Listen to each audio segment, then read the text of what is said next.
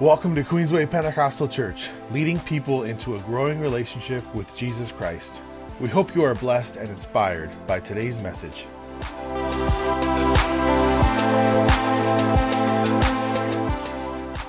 Today's message title is Central to the Christian Life.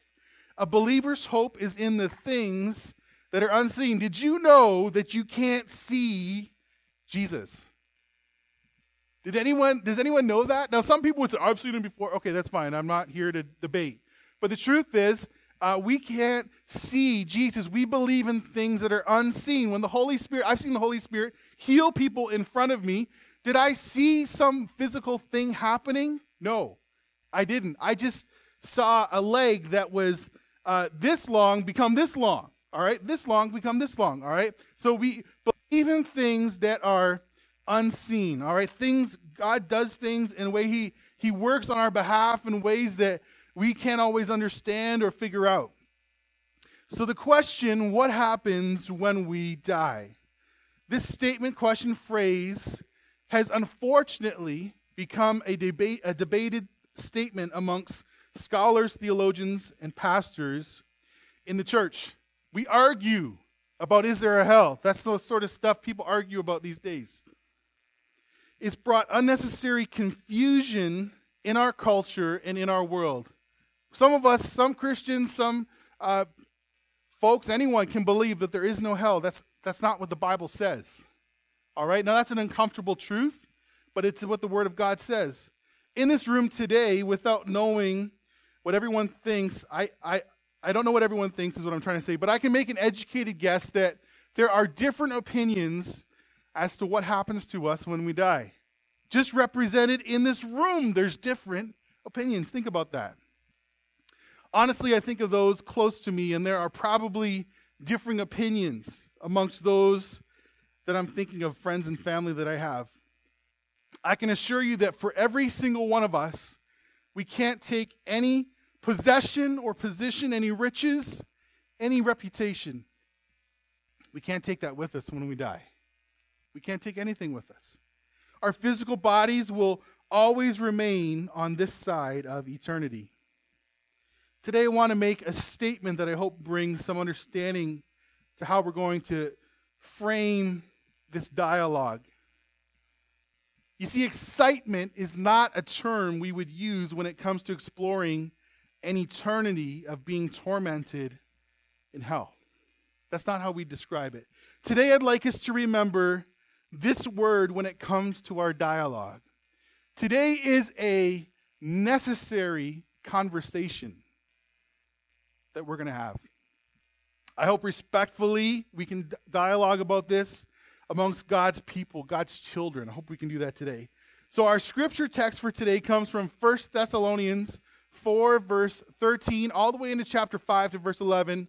Now, uh, buckle your seatbelts because it's a little bit of a ride here. Here we go uh, verse uh, 1 Thessalonians 4, verse 13. But we do not want you to be uninformed, brothers and sisters, about those who are asleep, that you may not grieve as others do who have no hope.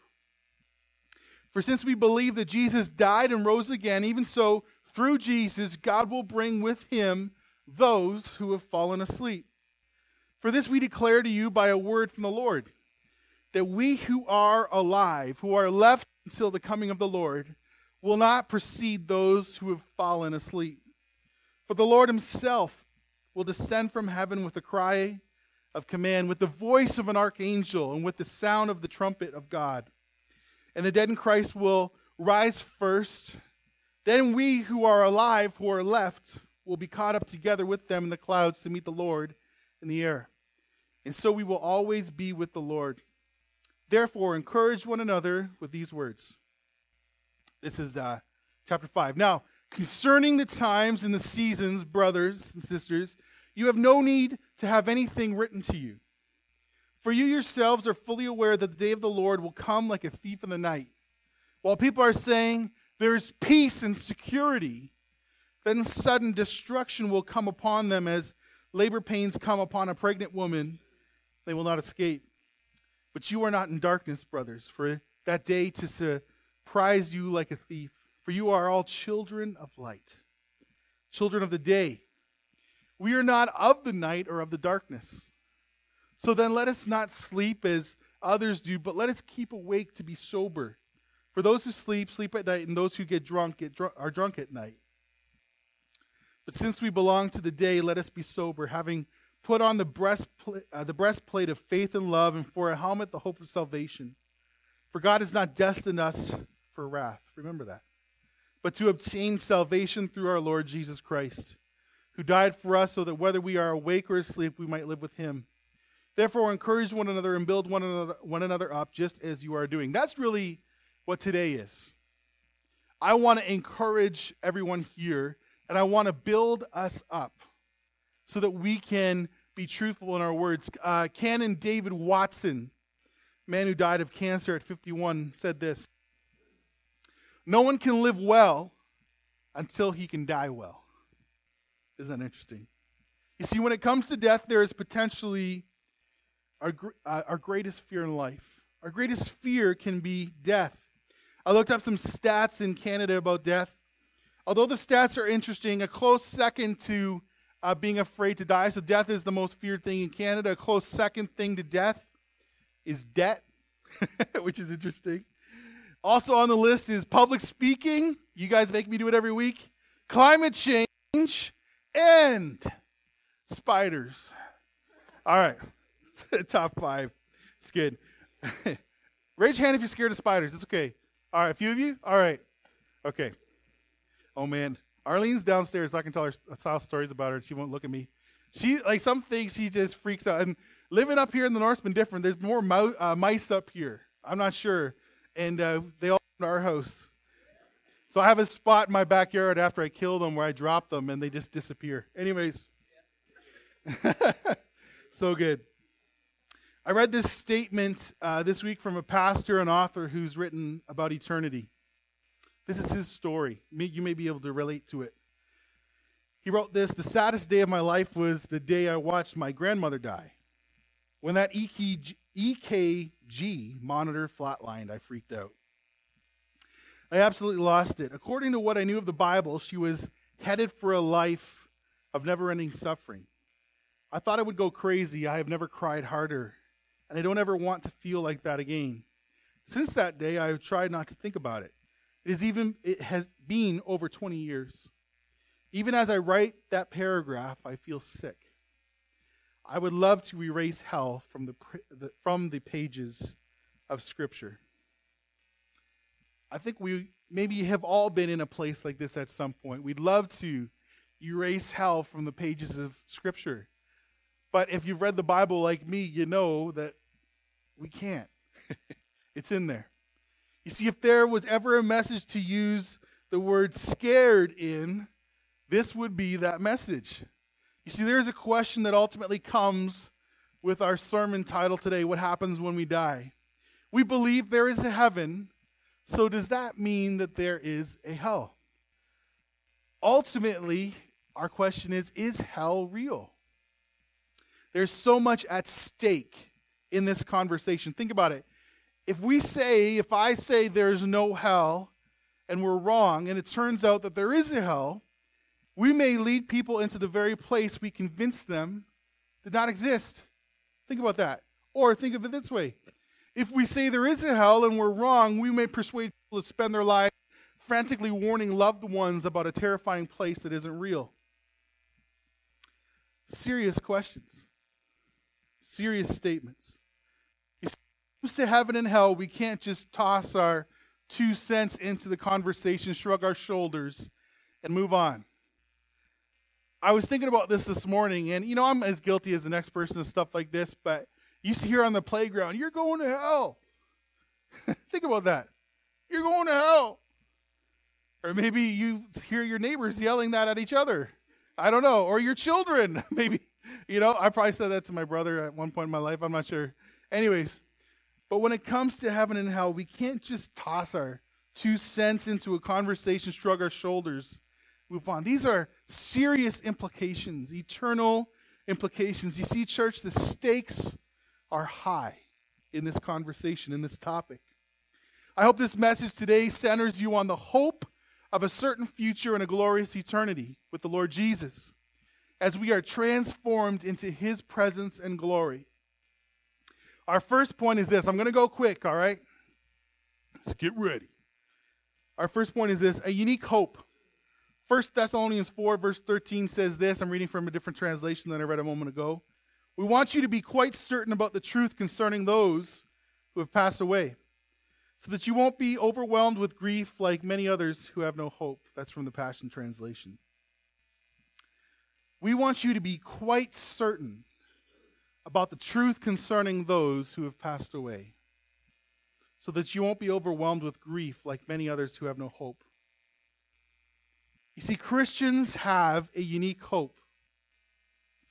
For the word hope is not fleeting and doesn't come and go. It's not something that is emotional or it's not something it's just a momentary feeling. Hope is eternal. This passage that we've just read speaks of grief. Is it wrong to grieve? Let me ask you that question. Is it wrong to grieve? No, of course not. You see, grief is important and we shouldn't suppress it. But the grief of the Christian is totally unlike that experienced by someone who doesn't know Christ. Someone said to me recently, Isn't there much more hope at a Christian funeral? Absolutely. Absolutely. Someone once said, Other people see only a hopeless end, but the Christian rejoices in an endless hope. Let me read it again. Other people see only a hopeless end, but the Christian rejoices in an endless hope. I've seen a number of people pass away close to me, uh, far off from me. Some I've known, some I've not known, only heard by word of mouth. But people have passed away around me, connecting into my family and friends. And it's interesting seeing the situations of those who have faith in Christ and those who don't and they are hopeless situations when we don't have Christ. Our second thought today is this a certain future. 1 Thessalonians 4:14 says, "For if we believe that Jesus died and rose again, we also believe that God will bring with Jesus those who died while believing in him." You see, the Christian hope is not just wishful thinking. It's not human wishful thinking, theoretical or speculative. It's not emotion, it's not a crutch. You see, the Christian hope is historical. It's historical because of Jesus. Jesus is real. He walked this earth. Uh, he's been through our situations, fought for us in our circumstances. Because of Jesus, because of his death, his death on our behalf, because Jesus bore the full penalty for our sin, because of the cross of Calvary, the sting of death is gone for everyone who believes in Christ. That's what the scriptures tell us. That's what the Word of God tells us. You see, the believer's hope and confidence is that because of Christ, we won't face what was intended for us. Jesus has already done that for us on the cross. I was, I, have a, I follow a few people on Twitter, and some of them are based in the States. They're not all Americans, but some of them are based in the States. And I find people, if it was like me moving to the States, you're basically not from America, you move there. People are really upset by the death penalty in certain uh, states in America. And uh, there was someone executed in Tennessee this past week, and they were professing their faith, faith in Christ in their last words. And the person I uh, follow along on Twitter, they said, Didn't someone already pay the penalty for our sin? And I thought that was a great point. Jesus has already done it. You know, we've all sinned and fallen short of the glory of God, but Jesus has already paid that price. Every one of us deserves death. Let's be honest. That's the penalty for sin, but Jesus has paid for it. Because of Jesus, we know that death is not the end. I'd like to offer to us today that it's just the beginning. Our time here is just the beginning on this earth. Some of you may be saying, Pastor, I've been alive for hundreds of years, or I feel like it. This is just the beginning? Yes, I'm telling you. This is just the beginning. The resurrection of Jesus is the proof, the evidence that he defeated hell and the grave forever. People want to say, well, how do you know that Jesus is alive? I would say, go to his tomb, see if he's there. He's not. You can go to the tomb Jesus was in, he's not there. And it's not just because it was thousands of years ago. He's not there. He was never there. He defeated death, he rose again. You see, the resurrection is the guarantee of Christian hope. One of my favorite songwriters wrote this lyric He took one breath and put death to death. Think about that. He took one breath and put death to death. Our hope and belief that we will be with Jesus in eternity is based not on anything that we've done, but on what Jesus did and said. You see, church, it's all about Jesus. Our third point today is this a glorious eternity.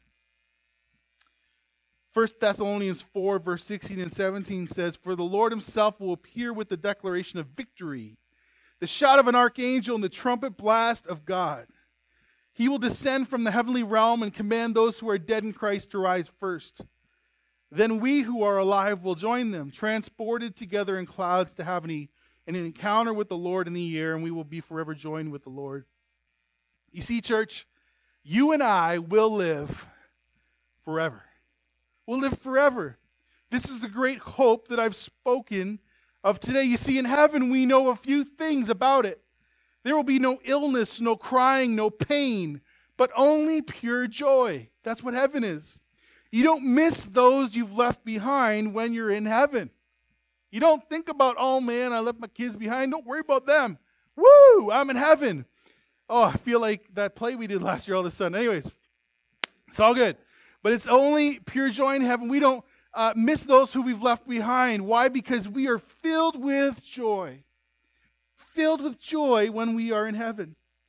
You see, regret, remembrance, looking behind us, these are earthly instincts and emotions. They don't belong in heaven, they're not there. Heaven is complete joy. Here's a question for you Have you ever been on a vacation or something like that and felt like you don't have a care in the world? It's just like, come at me, I got nothing to do but sit in this pool. I'm just chilling everything is being taken care of. For me, I don't know if it's in the Bible, probably not. For me, that's a foretaste of heaven. Pure joy. And it's not because I'm lazing around, that's not my point. But it's just that there's no worries. We're in heaven. You see, this mindset gives us a new perspective to this life with all its trials, temptations, and disappointments. In heaven, we will never be parted from the Lord or those we love. Think about that. If you want to be with your loved ones, get to heaven with them. That's how we're with our loved ones forever. As this scripture says, we will be caught, uh, will be caught up together with Him in paradise. There will be a great reunion in heaven. I've lost family in recent years. I'm looking forward every time I think about my grandpa, my uncle. I think, man, I miss them, and I think, man, I'm looking forward to the day where we get to have a reunion. As Paul says, let's encourage one another in these things. We have great hope. Our fourth point today is this a sudden judgment. This is probably what most of us think about in this kind of conversation. 1 Thessalonians 5, verses 1 to 3 says this Now, concerning the times and seasons, Brothers and sisters, you have no need to have anything written to you, for you yourselves are fully aware that the day of the Lord will come like a thief in the night. While people are saying there is peace and security, then sudden destruction will come upon them as labor pains come upon a pregnant woman, and they will not escape. Church, it seems since the day of Christ, the day Christ ascended into heaven, people have been prognosticating about when he will return. If you were a betting person, I know we don't talk about betting in Pentecostal churches, but we're on this road today already, so whatever. If you were a betting person, you'd be broke by now betting on the day of his return. The Lord Jesus, Peter, John, and Paul all reminded us that Jesus will come back like a thief in the night. The point for us today is that we must always be ready. You see, Jesus is coming back. That emergency backup goalie last night was ready. Somehow he was ready. Just like we need to be. Now, the money question What happens if we reject Jesus? What happens if we reject Jesus? Paul, the writer of this scripture, tells us that destruction comes, there's no escape from it, and the wrath is very real that we'd experience. Pastor, that's bad, not good, terrible news. Why would you say it? Well, here's where I'm coming from when I say these things. First off, it's in the Word of God. There's, there are lots of things in here I don't always understand, but they're still in here. And we believe every word that's in that book. Secondly, the word of the Lord declares that God has not destined us for wrath, but for salvation through our Lord Jesus Christ. You see, God's plan is always redemption. He's a redeeming Father. Well, Pastor Jay, how could God let people go to that awful place? He's not making that choice, we are. We need to understand that. That's our decision. I, I know it sounds crazy. I, I no, his plan for us is salvation. God, Pastor Jay, was his plan to let my friend go to that awful place? No, absolutely not. His plan was, was for salvation. That's why we need to tell others about the Lord. God has not destined us for wrath, but for salvation. That's his plan. Our fifth point today a transformed life. Now, here's the deal I gave you those question sheets off the top.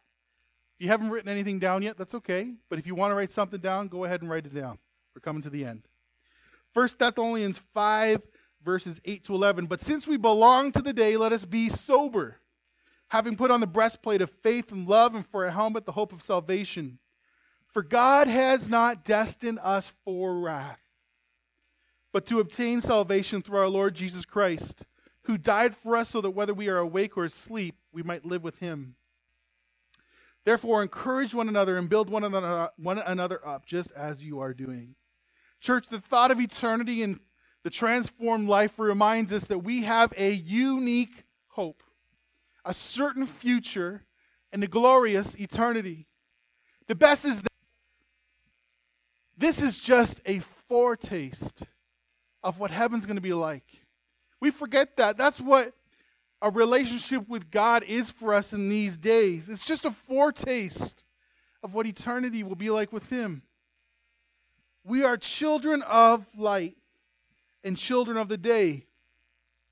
Nicky Gumbel said, There is life before death as well as after death. There is life before death as well as after death. Jesus died for us so that whether we are awake or asleep, we may live together with him. We can't just sit back and enjoy this truth. We must do all we can now to give others hope. Sometimes I say mean things like, don't suck the life out of me. I, I, I listen to my sermons and I hear that every once in a while. Well, the truth is that this is part of it. We need to give each other hope. Come on. Stop sitting around sipping coffee. Stop it. We need to give each other hope. Come on. Every week there's young people that come into this building. Why? To give hope. We gather here on Sundays. Why? To give hope to each other. We can't just sit back and enjoy this truth. Yes, if we do, God still loves us, blah, blah, blah, blah. Come on. We can't just sit around. Someone once said, Christ wants disciples who not only have hope, but also give hope. I was reminded again this week, I cannot go into the details because I shouldn't even be mentioning it. Reminded this week of just how significant our words are to one another. Give hope. Church, I'm pleading with you. Stop the gossip, stop the slander, stop the infighting, the I'm not talking to my neighbor anymore. Stop it. Stop it. Give hope. Come on. That's what we're here for. That's why we belong in this family is to give hope. Just like this person, Canon David Watson, said, Christ wants disciples who not only have hope, but also give hope. That's, man, that's it.